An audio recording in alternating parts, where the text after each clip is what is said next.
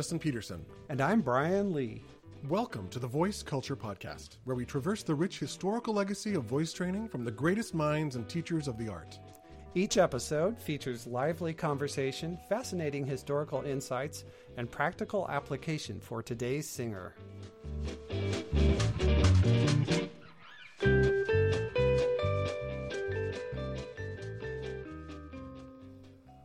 Well, good afternoon, Justin. How you well, doing? Well, howdy. I thought today it'd be fun to talk about uh, a subject uh, that we have labeled singing in a language you don't speak, or mm. what you would call a foreign language. Oh.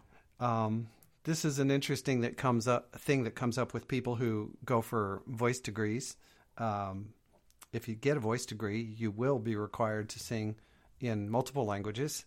And uh, for most Americans, that means languages you don't speak because, mm-hmm. you know, in, in Europe, uh, some of these languages that are required may be spoken by a bunch of people. Like if you grow up in a place like Switzerland mm. or the Low Countries, where they will speak French and German and uh, English. Um, so I wanted to uh, investigate this thing. I, I have sort of a crusade where I don't really like how uh, so many people feel the pressure to, say, make a recital program mm-hmm. that includes like a balance of languages, uh, meaning languages they know and languages they may not know as well.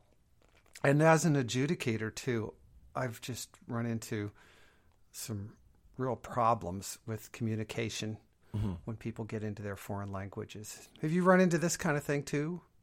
I, I mean, the the image that comes to my mind is being in school, whether it was undergraduate or graduate school, and you would see a performer deliver the first seventy-five percent of their recital yep. in a foreign language, yep.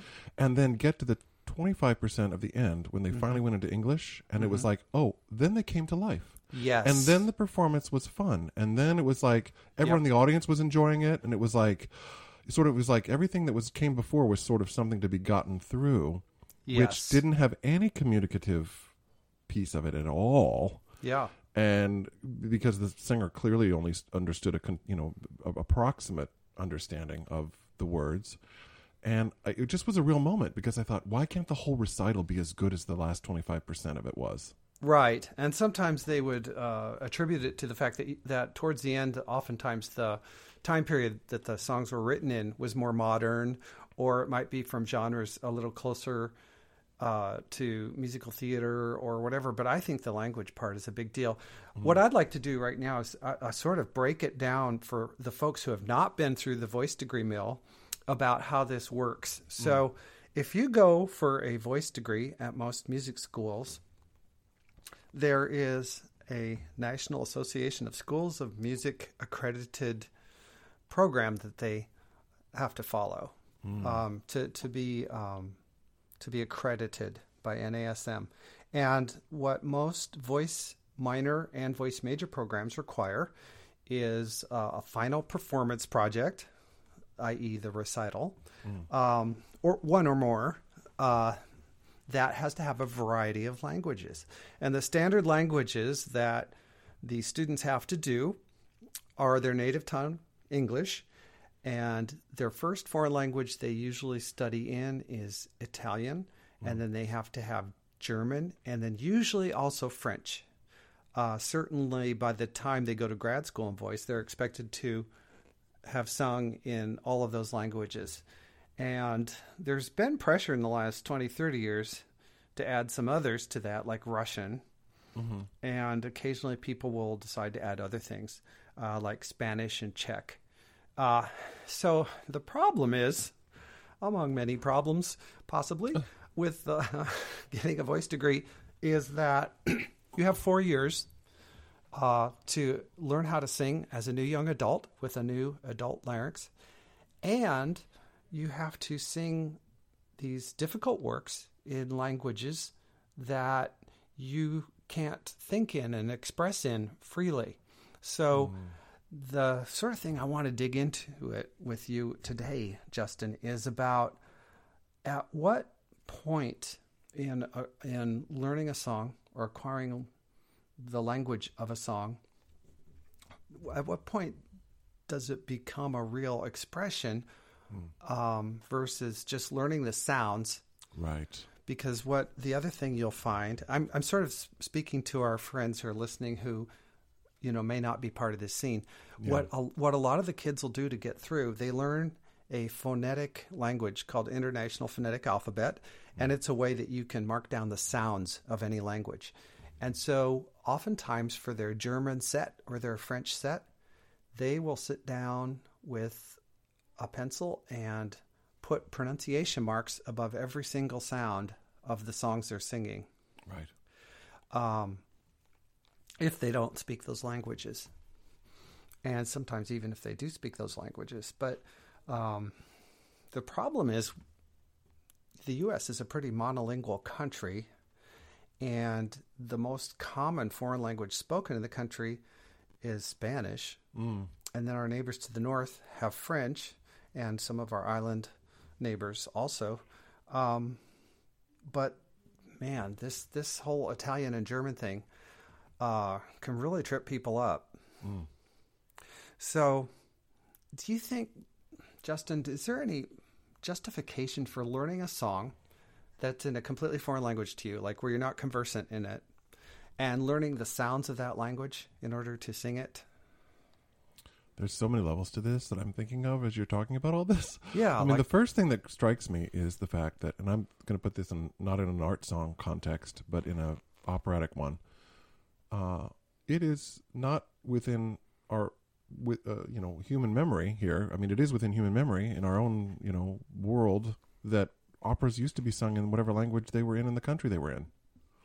So you would have a French Aida, or you would have a, a German Tosca, or, you know, any of those countries would do the language that the country was. So you, they would translate those scores. I mean, you can find a French version of Tosca online very easily, yeah, and, and see the French there. So to me, that speaks of a desire to make what was going on communicated to the audience in an yeah. age before translation or subtitles or whatever. Mm-hmm. Um, And that they didn't think anything of it. I mean, I even think there's a legend, and I, this probably, I mean, if I'm remembering correctly, the early operas at the Metropolitan Opera would be, I think they did a Boris Godunov, I think early on at the Met, where you had people singing in all different languages. There was, I mean... Oh, like more with, than one language? Yeah, like the, the bass who sang it, the Polish bass that sang it, sang it in Italian, and Schally Oppen sang it in Russian, yep. and the chorus sang it in Italian, and some of the other principals were singing it in German. So, I mean... I mean, not very cohesive here, but, you know, that happened. I mean, that's a real thing that happened in operatic history, you yeah. know. Um, I obviously have, as a person who adores languages, and I know you do too, yes. I mean, I have such respect for the language itself. And and this is obviously a tangent we can go on, so throw, you know, we can come back to this. But the idea mm-hmm. of tone, it feels like the idea of tone has become the all-important goal of pedagogy. When you say tone, do you mean an beautiful expressive tone, tone or beautiful a tone, timbral? Beautiful tone, yeah, yeah. making as, the sound exactly as if the sound is the sine qua non, and everything mm-hmm. else can go to hell, including the poet's intentions. Yeah, and that the the idea that the singer would in, intuit and express the text as language seems to be a, a, something that we get that gets lost when you're talking about this idea of oh, just singing in a foreign language. Yeah. The the inadequacy of understanding what the word means and how the word is colored uh, seems to be a missing element in, in really producing what I think singers in a classical tradition always value, which is an authentic performance. Yeah.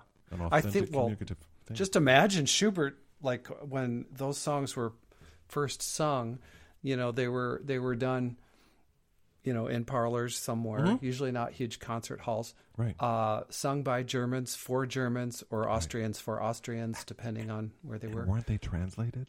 I mean, like, didn't they do Schubert in French? And didn't they, you know, I'm, I'm seeming to remember that they, they had translations. Oh, yeah. And eventually those things were translated because I think there, this is kind of where we're going, I think, is there were sort of until, I don't know, somewhere in the mid twentieth century, but there was the idea that you want most of the input that you're getting to be in your language. So, right. so like if uh, if an American company was putting on Magic Flute, uh, they used to always do it in English. Mm-hmm. And um, that one in particular has a lot of speaking in it, so it becomes even, you know, more important. Um, I've also heard of hybrid versions of that where they'll they'll do the spoken lines in English and the arias and ensemble numbers in German. But um, the thing is, you know, when you think about where the music that we sing in our voice degrees comes from, it came from environments that were pretty much uh, the German composers mm-hmm. were writing for German audiences. And right. those German composers set very few songs in other languages than their own language. Right. Schubert set very little French, very little. I don't know if he said any English. I know Beethoven actually set a tiny bit of English, hmm. but very little um, because what they knew uh, and how they were going to marry the text with the music, you know, had to be what they were intimately familiar yeah. with. Right. And you have to be able to think in the language to really make that happen. Yeah. What I've ha- had happen when I have young singers who are singing for auditions, especially where there's a language requirement and they don't know the language, in an attempt to try to get some authenticity, right. I try I try to at least have them learn every word in the song. Like, what mm-hmm. does each word mean? And then what does each sentence mean? Because, mm. you know, word order is different, right, et cetera.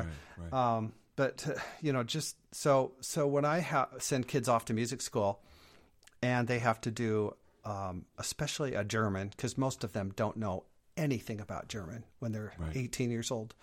Um, I always pick the shortest texts I can find. Yes. So I I will do like the uh, Schumann, Du bist wie eine Blume, mm-hmm. because it's a four-line song, four or eight. I think it's yeah. eight, uh, eight very short lines, four four couplets. And, um, you know, I I make it as small a task as possible because I feel it just is so phony that we're singing in all these foreign languages yeah. without really speaking them. And so then I tell them, when you go to school, you need to pick one of these foreign languages and actually take courses in that language. Yes. So you know how learn to learn the language. Yeah. Right. Don't, don't, don't. Uh, yeah. I, oh, boy, you're opening up cans of worms in my brain. Yeah. Yeah. Well, I because I just think about, you know, the, you know, especially then what happens is that we beget a policing of pronunciation, which oh, happens yes. a lot. Yes. Right. Like, you didn't say that word correctly. Meanwhile, cut to Renata Tebaldi or, you know, Renata Scotto, who couldn't agree on open or closed E vowels or O vowels. That's right. It's like, you oh, know, yeah. even the people who speak the language don't agree on those rules. So um, it's... Well, here's the thing yeah. about the pronunciation. I would much rather hear someone sing with a bit of an accent, but know what they're singing. Right. Rather than perfect pronunciation that's blah. Right. So, right. like for here, like for an example of singing in English, like um, when uh, Carreras did that West Side Story album, oh, right. it was kind of hilarious to have a Tony with a Spanish mm. accent. Right. However, he does speak English, and the songs that he sang were lovely and soulful, and he knew what he was singing about, mm-hmm. even right. though they were tinged with an accent. Right. But um, you know, when we when we do our I P A transcriptions of a song right. and, you know, we follow all the rules and we decide, okay, we're going to do, you know, pre eighteen seventy French with flipped R's and, right. uh, you know, sounding the mute E's properly and blah, blah, blah, blah, blah. And right. but then the person has no idea what the hell they're singing. I mean, right. you can never get the uh, flow of a phrase across right. without understanding what you're singing. No. And then the other question, which we have not talked about, which is obviously part of this, is that, like, tangos, two people are needed, right? Who? What is the audience getting? Yeah, exactly. You exactly. know, what is the audience getting? Are they? Do they understand it? Yeah. I mean, this is the thing that I think that what... Oh, so yeah, you have this absurdity of the student singing, making sounds they don't understand, the audience holding pieces of paper that translate right. the alleged sounds back to their own language. Right. And so then you have all this, the, the, the student is separated from meaning by not right. knowing what they're singing about. Right. And then the audience is separated from meaning because they're getting it from someone who's phony. Right. Plus, they're reading a paper while they're listening to music. I mean, right, right. it's kind of an absurd situation. Well, and it, it is it is turning singing into a tonal activity and not a vocal activity. Yeah. it is not verbal anymore. It's lost its verb. It's lost its communicative power because, ha, as my buddy Edward Foreman likes to say, if you're going to take the words out, well, then why not just have a clarinet? Because at least a clarinet will be in tune. Well, you know, I no mean, argument. Because if there's no words, I, I don't, I don't understand what we're doing. I don't understand yeah. what that's about. I think that's. I mean, I, I keep coming back to the idea of the musica reservata of the Renaissance, which really predicated itself on how the text was colored and how the words mm-hmm. were painted. Mm-hmm. And that was the high value of that Renaissance school. Yeah. That's what they wanted to do aesthetically, was to tinge the word with music. Yeah. Um, and I and I feel like when people sit in a room and listen to sounds go by, which they do not speak or understand, sung mm-hmm. by an artist that does not speak or understand those sounds, I just wonder what kind of... What are we doing? What is this practice? Yeah. What's happening here? Yeah. Um, what's being communicated? That's the question. What is ultimately being communicated in that moment? Right. What are we trying to communicate? And oftentimes it just comes down to the music itself. And the poet can go, you know, Heine can just go jump in a r- lake, or Goethe right. can just jump in a yeah. lake. Yeah. Screw those guys. Yeah. You know. Their contribution, ah, forget them. You know, I think this is the whole idea of what the, the the opera Capriccio is based on, isn't it? Not it's by Strauss's opera, where they sort of have this dialogue about, you know, what's more important, the words or the music. Yeah, I don't know that opera, so I uh, also tell I people I feel like that. There's two schools of this. Like, you know, there's the tone based school of singing, and then there's the verbal based based. And I th- obviously this is a very generic idea, but mm-hmm. you know, I, I think of like Joan Sutherland as a very tonally based singer, sure, right? Someone yeah. who was just very much based on tone. Um, everything sounded tonally beautiful, but mm-hmm. uh, verbally um, anemic. yeah. Right. There was yeah. very little fire or tonal coloration in that sound. Now, does that yeah. take away from the fact that she had a stunning technique of coloratura ability and a beautiful... No, it doesn't at all. Right. But we have to look at it and say, that's a different set of values. Yeah. That's a different set of artistic values there. Yeah. And then you get an artist like, uh, you know, her her antithesis, which was Maria Callas, who did not have what we might think of as a generically accepted beautiful tone, although right. there were moments where yeah. it's quite lovely. I mean, mm-hmm. there's, you know, that's not to take away from the, the totality of her her ability, but Maria Callas was definitely driven by the word. Oh, yeah. And the expression of the word. And those are two twentieth century artists that sort of demonstrate those those parallels of tonally based singing and verbal. Now, I think if you go too far in either direction, as in all things in life, you get stuck. Sure. You know, you need to have a, a mix of both. But like you said, I, I I don't think we're also the only people who have sort of said, mm, is it really necessary? I mean, can we... I mean, I, I come from a tradition where, as a young undergraduate, I was with uh, um, Robert Larson at the Des Moines Metro Opera. Mm-hmm. And at that time, Robert did all of the operas in English. Every yeah. one. Yeah. Every one. It did not matter what opera it was, because he was in Des Moines, Iowa. Yeah. And he knew that if you're going to have an American opera company in Des Moines, Iowa, you've got to have intelligibility of words so that that an audience can sit and enjoy the opera. And so for me as a young singer to learn that, I mean, my artistic development was predicated upon communication. Yeah. Of words, because it was in my language. And I just I think that there's there's levels of this. I think sometimes audiences feel um, what uh, a sense of... What's the word I'm looking for? They, maybe they feel a sense of, of oh, we're being artistic, right? Oh, we're, we're yeah. going to art. We don't understand what's going on, but we love going to the opera. Oh, I've heard that comment you know. a lot in recitals too. About, well, I don't, I don't under, didn't understand the language at all, but what a beautiful voice. Right. Um, and uh, it's it's so funny that with young people in classical voice degrees, mm. uh, we'll say we don't want to. Uh, emphasize opera too soon, and that mm. songs mm. are a good training ground. Mm. And I would totally agree with that. But when you take a song, uh, one of the great things about songs is you can put them in whatever key is ideal for you. Mm-hmm. So it's comfortable. Uh, usually songs don't have quite as much uh, very, very high singing as opera does. Mm.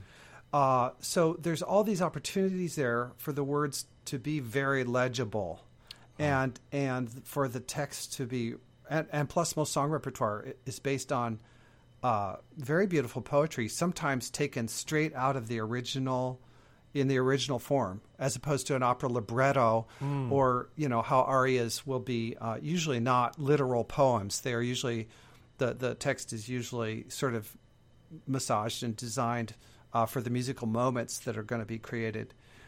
Whereas songs are usually uh, inspired, they inspire the composers to set poems. And mm. so the poem is the basis. And I just find it so interesting when someone does know what they're singing. Um, the uh, one other little tangent related to what you said about um, Doctor Larson, and it was Doctor, right? Yep. Yep. Uh, and the, the lang- you know, making it in the language of the people. When you look at the performers, okay, uh, Renata Scotto was not known for her German heroines. Right. You know? Pavarotti sang in Italian uh, for his professional gigs ninety-nine percent. Oh, yeah. Oh, he did yeah. a tiny bit of French. His his English was kind of funny. Right. Uh, it was a little odd. Uh, but, you know, they knew what they were good at. And, and in the past, people did not sing equally in four or five different languages yes. like we require these poor voice yes. majors to do. Yes, yes. And if if they aren't doing it at the top of their career with their technique together and, and all that experience, right. why should we expect a twenty-year-old to? Right. You know? Um, so it makes me a little sad. uh, well, don't be sad. I, I think that, you know, one of the things that many... Um, you know, Edward Foreman is someone I look to in this regard as well, who talks mm-hmm. a lot about these English translations. And he he really does feel that, you know, making good translations of arias... and operas is, is a worthy idea, you know, making a good translation for the for people to understand, mm-hmm. and and maybe the pendulum will swing at some point to good translations, and maybe it'll be chic to sing in your native tongue. I know that a lot of Russian operas get sung in English, mm-hmm. right, for yep. the sake of understanding. Yep. Um, and I think, yeah, I think it would it would be. An interest. I mean, this is the thing we talk about with opera. It's like, why don't people connect to it? Why don't people connect to it? Language. Yeah. Language. My grandmother, ninety, you know, eighty years old. She's like, well, you don't. I don't understand anything you say. And I'm just like, well, that that's not good. Yeah. Right. I mean, people need to understand. And it's at my grandma's job to learn, you know, French, Italian, Spanish. You know, I mean, if she wants to, but right. Um, it's my job as the artist to communicate. You know, um, I don't know. I think it's an interesting conundrum. I like Mozart operas in English. I like Così fan tutte in, in English, if it's a good translation. I don't think I've ever heard it in English. I've it's heard wonderful individual moments, uh, yeah, yeah, yeah. scenes, and, and arias, but it would be interesting to sit through. I would love to, to listen to a Mozart aria in English in a fairly small house mm. with a twenty-piece orchestra, mm-hmm. um, you know, where where the words have a really strong chance of being yes. understood. That would be Can great. I- Can I, t- can I tell you, though, who has taken up the mantle of this who? English thing? Broadway composers. Oh, yeah. You know, I mean, I think where where we could get new works in English, the, the musical theater composers of today have taken that mantle on their own mm-hmm. and said, We're, we'll we'll do that. So you get Jason Robert Brown, you get, you know, modern composers of musical theater, uh, Scott Allen. I mean, there's many, many, many composers in this. Matthew Lee Robinson, mm-hmm. who are in this space writing really great music in English for yeah. people who sing in English. Yeah. And uh, unfortunately, classical trained singers who cannot shift style don't find that a very congenial or welcoming atmosphere. Yes. Right. Because right. they sort of have to change the timbral and registrational usage of their instruments. Right. Um, for those, so that's too for bad. Those genres. Well, what... One thing that popped up in my head as you were saying that is a very successful uh, young company here that's not so young anymore, but called Urban Arias mm. uh, in Washington, D C.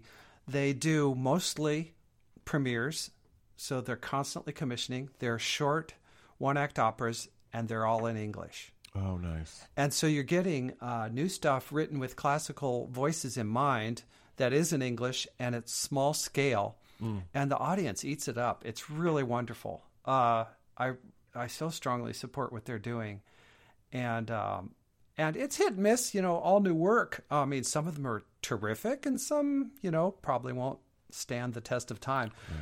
But um, it's really exciting. It's exciting. You feel like you're you like when you hear a new chamber opera mm-hmm. done in your language, you can imagine what it would have been like to sit in yes. Franz Schubert's drawing yes. room yes. and hear his songs for the first time. Exactly. Or to hear uh, Metastasio, a libretto, and you're like, oh, I can understand. You know, there's, yeah. no, there's no gap.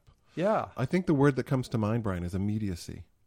Uh-huh. Yep. It's immediate. The communication yeah. is immediate. There's no there's no literal interpretation. There's no interpretation necessary. Yeah. It's it's right there. It's just instant. You get it. Yeah. And I find that people who like to listen to singers of all stripes like to understand what's being said. You know, I think Urban Arias, like I think about that and I think about then the experience of going to Santa Fe or the Met. Uh, our whole lives we're glued to screens, mm. you know, we computer screens, phone screens, phones, phones, phones. And if you can go to the opera and not have to look at another damn screen right. and process through the screen. Right. Uh, so what you said before about more, more English translations coming back in, I could right. see that as a reason because people could have uh, a performance experience that gets them totally off of the electronic environment and yeah. screens, you yeah. know, and, I mean, and people in all genres, I mean, live music is not dead. Uh, people not at all. I are, mean, uh, love yeah. their live music. I, I also think it's a difference between, there is a difference between going to a symphony and going to an opera. I, I'm sorry. You know, a person can close their eyes in the symphony and have an internal experience. Yes. Right. I don't think opera was intended to be that. No. I don't think opera was intended to be done with your eyes down or your eyes closed. Right, right. It was intended to, for the audience to engage with what was happening at the drama on the stage, just yeah. like it is in Broadway, just yeah. like it is in any other theatrical genre of music, yes. uh, of performance. So, uh, I, you know, if the audience is checked out, they're they're checked out. They're not yeah. there. Yeah. You know, and then they're just there for art's sake. And what is that? You know, yeah. um, where is the communication? Where is the communication? I really do. I re- you know. And it's not out of the realm of historical precedence that, that we no. do operas in a in a particular language. That's not like, oh, we're just making this up. Yeah, you know. Well, the the uh, and one of the definitions you hear of opera is that it's all or the vast majority of it is sung. Uh, people still have the patience for that because you have shows like Les Mis. Mm-hmm. That's that's ninety-nine percent sung. There's almost no spoken moments. Uh, the last five years, right. uh, the, there's a lot of shows that are almost all singing, just uh, uh, more so the Magic Flute, right? By right. far, right? Well, and let's not forget that was a time in American history when operas were done in English on Broadway. Yeah, you know, uh, Blitzstein's uh, Regina, uh, Giancarlo Minotti's The Consul, Kurt Weill, uh, Street y- Yes, scene. Exactly. Yeah. All of those things were done on Broadway, so. What I, w- I guess I wish for is just the, the great American opera composer to come back. yeah. You know, bring back great American opera composition. I mean, we need a Leonard Bernstein. We need a, a, a Blitzstein. We need a Giancarlo Minotti who writes congenially for the voice in, in our own language. Yeah. Um, that's been hard to do, I yeah. think. That's been very hard to do. I, I think, think also, too, because people don't want to sit and listen. I mean, I'm sorry to be like such a curmudgeon here. But I, I think a lot of people of, of the general ilk of the uh, n- opera goer or theater goer, they want to at least have an experience of beauty once in a while. Yeah, right. So, you know, when people write these vocal lines that are not very congenial to the voice, you you know, for the sake of, A, again, big letters, A R T, art, mm-hmm. um, the audience is sort of left holding the bag and kind of saying, well, okay, that was great, but... You know, th- there's a reason Puccini still lives, right? There's a reason that people will always ache for melody in any form. And I don't mm-hmm. think that's just classical. I think that's anything. Broadway, oh, sure. anything. It, people strive. Human, the human ear wants t- to hear melody. Sure. At the end of the day. Yep. I, I do the average human ear, right? The un, let's say the uneducated ear that yeah. hasn't been deconstructed by post uh, modern musical structures, right? um, deconstruction of music. Yeah. Um, Yeah, I, and also too, like this idea of tone. You know, I was saying earlier, one person's idea of beautiful tone is another person's mush. Yeah, right. It's so subjective. Right. Um, you know, if, and if I have the teacher and I have the tonal ideal, right, I'm going to teach everybody to do that tonal ideal. Well, I didn't teach them anything but to imitate. Yeah. And that's that's just a, you know, imitative capacity uh, and uh, uh, slyness on my part. And I would say that's another really strong argument for really knowing the text and communicating the text, because you can be hearing a voice that is not necessarily beautiful, mm-hmm. but that is really saying something that's propelling you to a dramatic place mm-hmm. by what, what they're saying, what they're expressing. Right. Um, as opposed to, you know, the gift wrap it comes in. Right. It doesn't, as an audience, again, it doesn't keep us at arm's length. It it puts us in the moment with the singer, yeah. with them, listening to them. This is one, I, one of the reasons why I think I liked, in my school days, I liked recitals more than opera because of the words. And I think maybe it's because it was tied to the fact that I grew up singing in church, in English, right, where you're standing there singing to a congregation.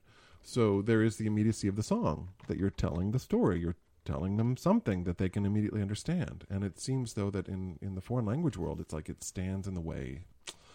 And, uh, you know, we, we sort of feel, in, in in an educated audience, we feel kind of like, oh, you know, it's it's a very it's a very atavistic level, you know, the communication, when there's no words. It's yeah. sort of very primitive. Um, and we, we also lose our ability to really exp- feel something for the work, because we don't know what they're saying. Yeah.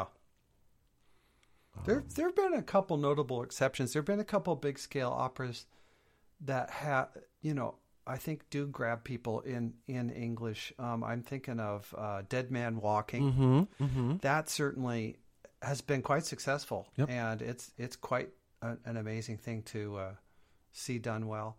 Another one, uh, William Bolcomb's um, A View from the Bridge, mm-hmm. was another one that, um, I mean, it's not, uh, maybe not a work for the ages. That's not for me to decide, but, mm-hmm. but it was certainly something I could engage with pretty directly and, and didn't have to read the teleprompter. Yeah. And, um, and, and it was an American story about, uh, American people. Um, uh, so there's that too. The, the... I also think when you don't, to kind of come back to an earlier conversation, when you don't know what you're saying, it also leads to really bad acting. yeah, right. Right? Right. I mean, oh my. And yeah. people start to, well, Doctor Larson used to call it Mickey Mousing, when yeah. people would just sort of indicate everything that they were talking about. Like if right. they talked about the sky or the flowers or the trees or whatever, you know, everything was pointed at or looked at. or Yeah. So it leads to this, again, because they don't know what they're saying or singing about. So the gestures become very... Um, false, right? Yeah. The physical gestures become very stunted, and it's robotic. Um, yeah, yeah, yeah. And I, they often argue. They often argue, like the purists. Let's let's talk about the the white hair, the long haired purists. Uh, you know, they'll always say, "Well, the, the vowel that is being sung is integral to the authentic sound of the opera." You know, whether that's the song or the aria or whatever. And it doesn't seem logical to me to preserve sound at the expense of sense. Yeah. Right. Yeah, I will I will definitely, uh, uh, you know, admit that translating a song or aria uh, affects it musically somewhat. Mm-hmm. But I think that the the words, if the words are set reasonably well, I think that's, for me, much more important that the words are understood. Yes. Uh Than that there's a perfect arch phrase going from most closed to most open vowel right. in a, you know, mm-hmm. uh, yes, there's, there, there are some compromises with that. If the original composition was exquisitely bonded text to music. Yeah. Now what you find, that's not always the case. no. So, so like there were times even in, in say Schubert songs where uh, Schubert had a really strong musical idea or motive that was uh, not necessarily the most fun, ideal thing to sing, uh, you know, th- how the phrase uh, worked with the vowel, especially mm-hmm. in some of the uh, strophic songs, of which there are many. Um, some verses work better than others because the vowels are more comfortable for the way the phrase goes. Mm-hmm. But um, that has its own kind of charm too, though. Yes. Having having to sing... a closed vowel at the highest part of a phrase can can is an excel itself will uh, show a new view onto that word and that phrase if the person knows what they're trying to say. You know? Right, right. So, yeah. I think that it um, it creates a really engaging experience. I would say even children can enjoy the opera when they can understand the words. You yeah. know? Like a lot of these outreach programs will go, here's what's baffling, baffling to me. A lot of the opera outreach programs in the country will go off and, you know, do Seymour Barab's Little Red Riding Hood or, you know, any of these little operas. Mm-hmm. Almost always in English, of course. Yeah.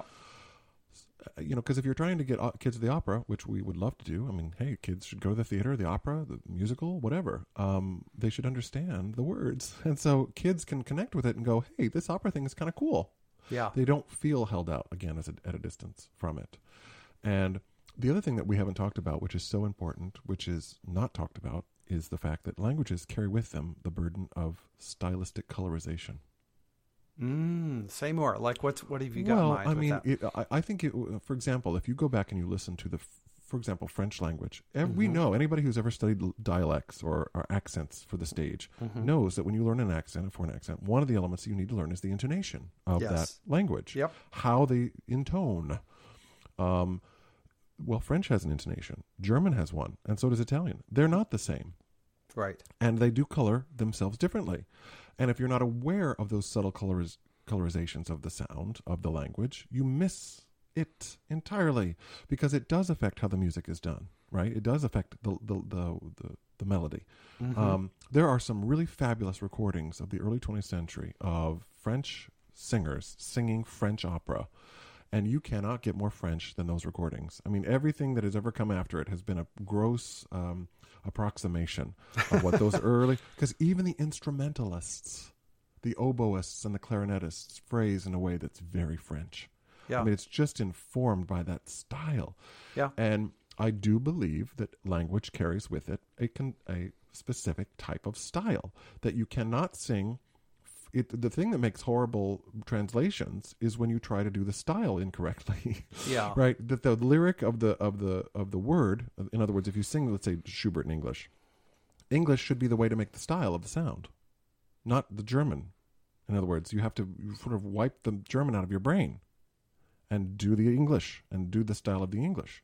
Yes. It's not, it's not the, the, the for example, or Schubert later in French. It's not terrifying because the translation. It's terrifying because the style of, of the singing that's being done. And it's generally not in, in, in endemic of French style, which mm-hmm. it sh- is what it should be. I mean, French has a sound. Yeah. Literally has a sound. Yeah. And if you were listening to people talk, you often can tell what language they're speaking, not by the words, but by the tonal texture of what they're saying and the coloration well, of what they're saying. That's how we recognize people's spoken accents. Exactly. I mean, we can hear five people, you know, speaking uh, an English sentence, and mm. we can usually tell Russian from Spanish from yes. French. Yes. You know, uh, yeah. Maria Callas in nineteen seventy-one in her Juilliard classes did the, um, uh, I think it's the letter scene from Werther. Um, I think it's the letter, Air des Lettres, I think. Okay. And the soprano, or, or mezzo-soprano, who was singing the aria, was, was phrasing it in a way that was very Italianate. It was sort of very accented and very, you know, you know. Mm-hmm. And, and Callas kept trying to admonish her on how to sing in the French style. And mm-hmm. it's an interesting little, you know, piece of what we're talking about, which is that, you know, yeah. the, the French phrases pass through very differently than an Italian phrase does.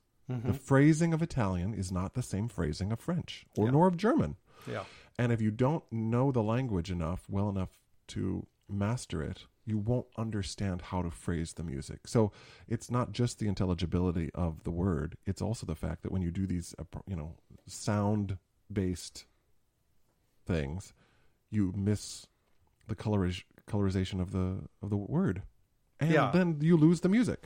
It's sort of a mixed objective, as uh, Peter T. Harrison likes to talk about, right? Well, that's, yes, when you transcribe a song into uh, International Phonetic Alphabet symbols, you know, the, the naive student thinks, okay, I've got the sounds of it down. Now I'm pronouncing right. it correctly. But Correct. But th- that does not include the intonation aspect. At all. At all. At all. Yeah. At all. I mean, the composer knew those things. Mm-hmm. And new intonation. I mean, it's one of the reasons why French music sung is very different than Italian music. Yeah. Sung. It's very different. The French people, in general, in an artistic sense, place a high value on the words. And they don't write musical phrases that tend to distort the vowels. Yeah. Whereas the Italians do. Mm-hmm. Because the Italians will do much more rangy things, and they'll set things in a very different way because they only have five vowels. I was going to say that. There's yeah. a lot of leeway within each vowel, and, and you still have some intelligibility with with the five basic vowels. Yes. Yeah. But the French people have always put very high prioritization on the words. It's one of the reasons why French opera had a terrible time starting. They really couldn't figure out how to do it mm-hmm. because of the language. Yeah. How are we going to do in French what the Italians are doing? And that's why they needed people like Lully and Gluck and all of these people that, that really figured out how to sort of get meter going and, and yeah. you know, all of that to get the, the phrases set to the right length so they could set them to music. Mm-hmm. But yeah, French opera didn't just like, you know, begin. It had lots of struggles. Um, and German opera obviously came out of a lot of those folk traditions, mm-hmm. which were very much of the people. Yes. Um, you know, like a, like a Weber and all those sort of folk-driven melodic operas of German of the Germans. Yeah, German. Um, even, even Beethoven, even Beethoven's opera Fidelio has a very folksy quality to it. Yeah, it's very much of the people. Mm-hmm. Yeah, yeah, mm-hmm. yeah. Ger- German is an interesting language in terms of compared to uh, both English and the Romance languages. The the word order mm-hmm. is quite different. And a lot of German sentences in general, spoken sentences, have the verbs at the end. Yeah. And and so you have uh, in German a sense of lead up, lead up, lead up, lead up, bang. Right. And um, now a lot of the poetry does not do that. A lot of the poetry varies and gets away from that somewhat. But there, there's there's no escaping that to, to have the same uh, sense of a sentence in German and then translate it to Italian, mm. you're you, you're not going to have the um, spoken emphases in yes. the same place. Actually, the whole idea of emphasis when you were talking about French, I mean, I think what a lot of us English speakers would say is that French seems so much smoother. Mm. Um, mm-hmm. One thing French and Spanish have in common, they don't have tons in common singing wise, but one thing they have in common is there's less difference between accented and unaccented syllables. Mm-hmm. You know, it's not da da da da da da da. Right.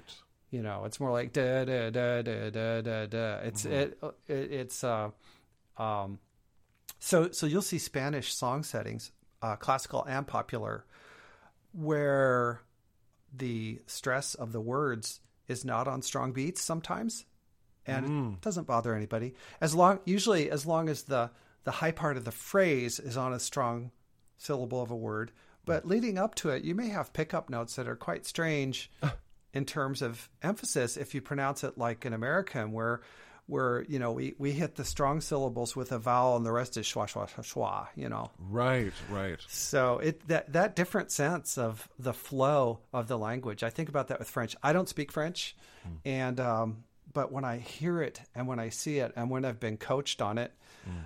Um, the, uh, the the sort of uh, smoothness of it. I always yes. think of it as sort of smooth. It's very smooth. And it's very smooth. The yes. very high pattern of what they call open syllables. You know, it's mm. uh, uh, syllables tend to end with a vowel. Great yeah. deal of the time. The rhythm is very, very, very subtle of French. Yeah, in, you know, and, and oftentimes in French, you are listening. I always, always tell this joke when I was tested in French in, in college. There, for example, there's. Let's, I'll give a sentence as one example. The bird flies. The birds fly. Okay, those are the two sentences, mm-hmm. right? So in the singular sense, l'oiseau s'envole. Okay, that's the bird flies. L'oiseau s'envole. The bird flies.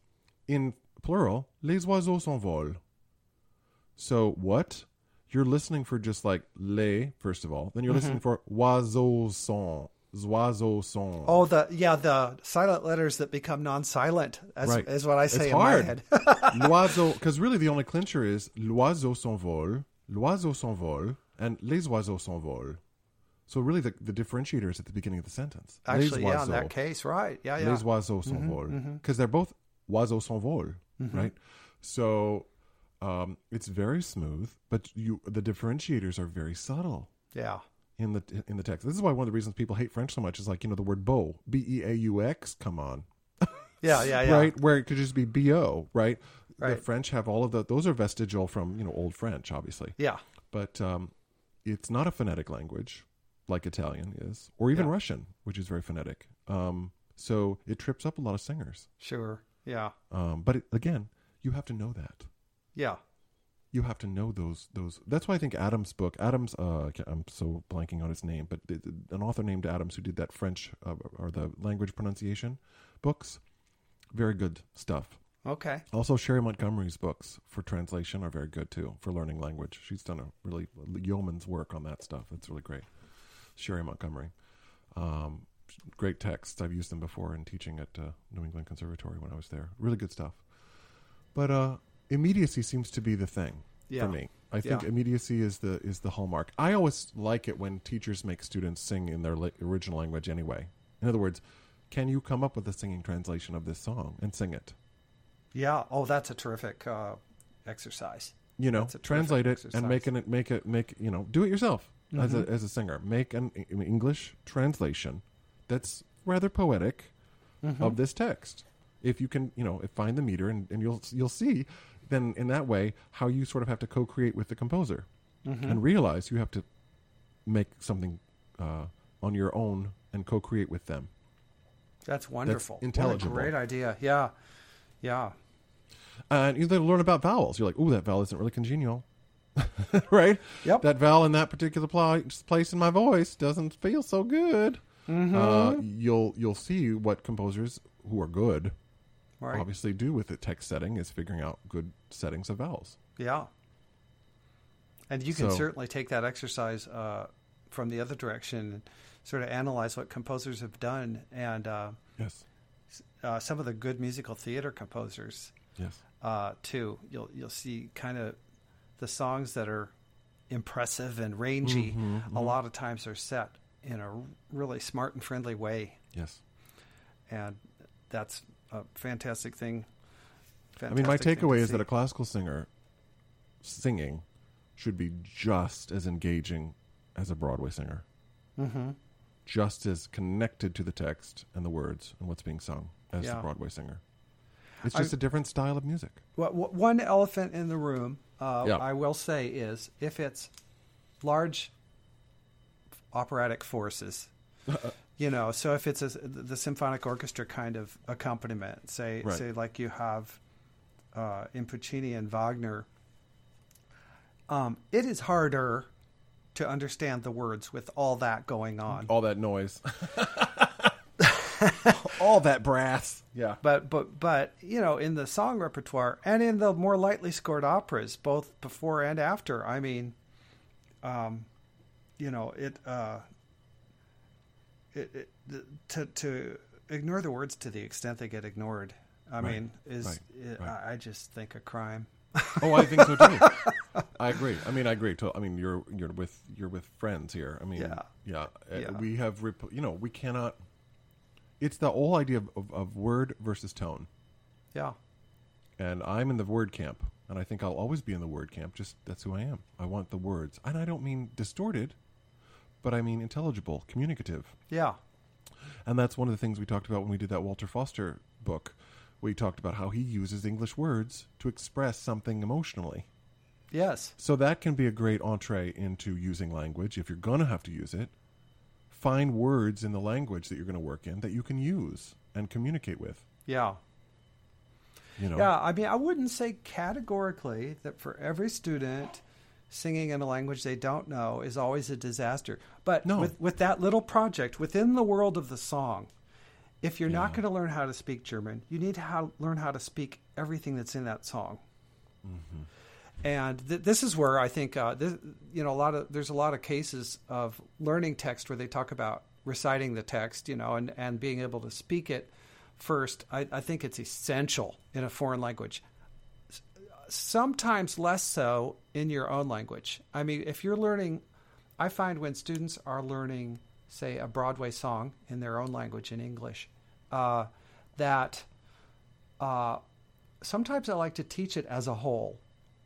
You mm-hmm. know, like like we do we do a chunk doing the music with the words right away, um, if it's not too tricky. Mm-hmm. But man, when it isn't your language, I think you have to be able to speak it and have it in such a way that it's easily intelligible by someone yeah. for whom that is a native language. Right. That doesn't mean accent-free necessarily, mm-hmm. but it means that you are making sense yeah. speaking it. And if you and get to that you know, point, you're going to have a better, a better, give a better experience. Mm-hmm. It's more authentic. Of performing. Absolutely. Yeah. yeah. I also think that every singer should spend time listening, even if they don't contextually understand the words being said. They need to listen to people in the target language talk. That's a good idea. Yeah. You know, uh, yeah, even if important. They don't hear the words, maybe they have a, you know, thirty percent comprehension or something. Mm-hmm. They need to hear it a lot mm-hmm. because they will pick it up subtly, you know, in terms of, that's how children learn. They'll pick it up subtly over time in terms of cadence, right. in terms of intonation, in terms of how people talk, how people go about pronoun- pronouncing, whether good or bad, and also listening to good examples. I mean, just like we talk about listening to good singers, there are some fantastic um, French speakers that I love to listen to speak French because their French is so good when they talk, like in interviews or things like that. Yeah. Listen to good good pron- uh, pronunciation of good l- target language speakers mm-hmm. as models yeah uh, for your, because that's, you know, whoever whoever those people are, they'll be good models for your singing. Yeah to hear good models of, of spoken French, Italian, Spanish, Russian, that's the actual from the cow's, you know, udder, right? You're yep. not going to be getting, you're getting it right from the the cow. And there's where Where, where in the modern world we have a big advantage because yes. you can go to YouTube mm-hmm. and you can hear any language you want as Absolutely. It's actually spoken. And, uh, you know, people might argue, well, you're listening to, you know, modern Parisian French as opposed to blah, blah, blah. Or you mm-hmm. But still, there there's an And even awful so, lot to be you gained. Can look for nineteen fifty interview France. Yes. And you'll hear people talking in the nineteen fifties in France. Yep. You know. Yep. Um, That's it. Very useful. So, yeah. Great. Well, I, I think uh, lest we... Uh, we're at our welcome. We're out our our linguistic welcome. uh, we can close on that today, but right. it's been fun talking about this with you. It's uh, yeah. very near and dear, and something all of us who teach, quote, classical, unquote, classical, mm-hmm. uh, have to deal with. And at the end of the day, classical music should still communicate. Yep, just like all the rest. Communicate, exactly. Yeah. Exactly. Mm-hmm. Okay. Fabulous. Well, thanks. You're welcome. Thanks for joining us today on the Voice Culture Podcast. For more information, connect with us on our website, the voice culture dot com.